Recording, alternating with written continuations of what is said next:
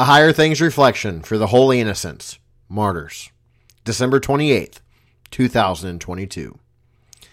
Then Herod, when he saw that he had been tricked by the wise men, became furious, and he sent and killed all the male children in Bethlehem and all that region who were two years old and under, according to the time that he had ascertained from the wise men. Matthew chapter 2, verse 16. In the name of Jesus, Amen. A blessed and joy filled Christmas to all the saints of God as we celebrate the birth of our Savior Jesus Christ. As we celebrate Christmas and the birth of Christ, there seems to be a lot of death lurking in the background. Hymns are being sung, families are still gathering, and the tide of Christmas is still on the increase. On Holy Innocents, we mark the darkest day of Christmas, the day that we remember the rage and anger of King Herod and the death of the innocent males under the age of two in Bethlehem. The Magi have arrived, gifts have been delivered, and the true king is worshipped. Herod, on the other hand, is furious. The Magi arrived to worship the king, and it is not him. Herod wanted the glory and honor of being the only true king. In Herod's mind, there is only one king, and it is himself. The child the Magi speak of must be destroyed. Yet it was not the right time for Christ to die. The Son of God has come into this world to die, but not as an infant, but as a grown man. The fulfillment of the entire law needs to take place a circumcision, a baptism, all the requirements of the law completed, and then the final sacrifice and shedding of blood. The deliverance of God's people and his Son Jesus Christ will come at just the right time On Holy Innocents, we remember the babies of Bethlehem who were killed because of Herod's pride, arrogance, and selfishness. We see ourselves in Herod as we tolerate the plethora of cultural behaviors that normalize the killing of innocent children before they are born under the guise of choice and freedom when it is really a choice of convenience and selfishness.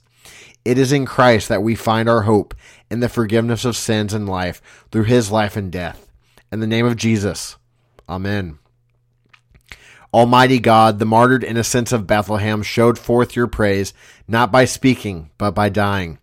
Put to death in us all that is in conflict with your will, that our lives may bear witness to the faith we profess with our lips.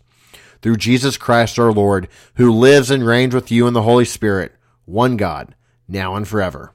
Amen. I believe in God, the Father Almighty, maker of heaven and earth and in Jesus Christ, his only Son, our Lord, who was conceived by the Holy Spirit, born of the Virgin Mary, suffered under Pontius Pilate, was crucified, died, and was buried. He descended into hell. And the third day he rose again from the dead. He ascended into heaven, and sits at the right hand of God the Father Almighty. From thence he will come to judge the living and the dead.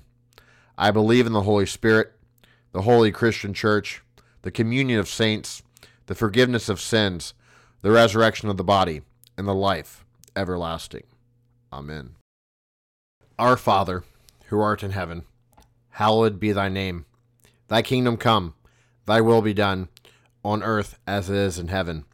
Give us this day our daily bread, and forgive us our trespasses, as we forgive those who trespass against us. And lead us not into temptation, but deliver us from evil.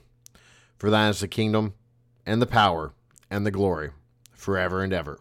Amen. I thank thee, my heavenly Father, through Jesus Christ, thy dear Son, that thou hast kept me this night from all harm and danger. And I pray thee to keep me this day also from sin and all evil, that all my doings in life may please thee. For into thy hands I commend myself, my body and soul, and all things. Let thy holy angel be with me that the wicked foe may have no power over me. Amen. This reflection is a production of Higher Things. Higher Things exists to make the gifts of Christ Jesus known to youth and young adults. To learn more about Higher Things, visit us at higherthings.org slash about. Reverend Dr. Matthew Richard gets right to the point, rightly dividing law and gospel, leaving us with the truth of God's word and the comfort of his promises. For all the places we find ourselves overwhelmed by a lack of time and an abundance of sin, these brief but incredible pastoral devotions are a gift to the church. Hey, Pastor Harrison Goodman said that He's my coworker. He's a content executive of Higher Things. Check out the newest book from Concordia Publishing House, and thanks to them for sponsoring these reflections.